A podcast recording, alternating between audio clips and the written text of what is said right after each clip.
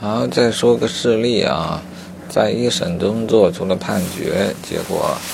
啊，被告不服上诉，在上诉的过程中，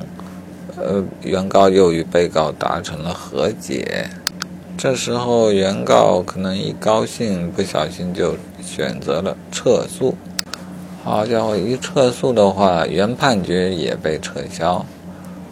事后被告。没有执行和解的内容，这种状况下，原告的处境就很悲惨了，因为他不能再次起诉，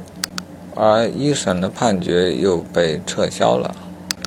啊，因此这是一个需要注意的问题啊。即即使当一审的判决生效之后，被告总是认为这个判决太过严厉，他才会上诉。那么这个和解呢，又肯定会比一审的判决更加利于被告一点，但是双方都可以接受。和解达成，其实最好的办法是不要撤诉，而是将，而是请求法庭将和解制作成调调解书啊，那这个调解书就会生效，并且撤销啊一审的判决。当然，对于原告来说，他的更好的方法是撤回上诉，而非撤诉。撤回上诉的话，他们二人私底下的和解就不受法律的，那就没有法律的强制力。而真正有强制力的，还是一审的判决啊。那这时候会对原告更加有利，因为一审判决会更划算一些。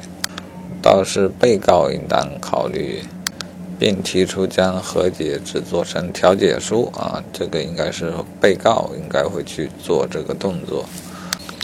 啊，总之这个教训就是不要一高兴手一抖就把这个啊就就选择了撤诉啊，这个结果是会导致你没法得不到这个司司法的保护和裁判的机会都没有了。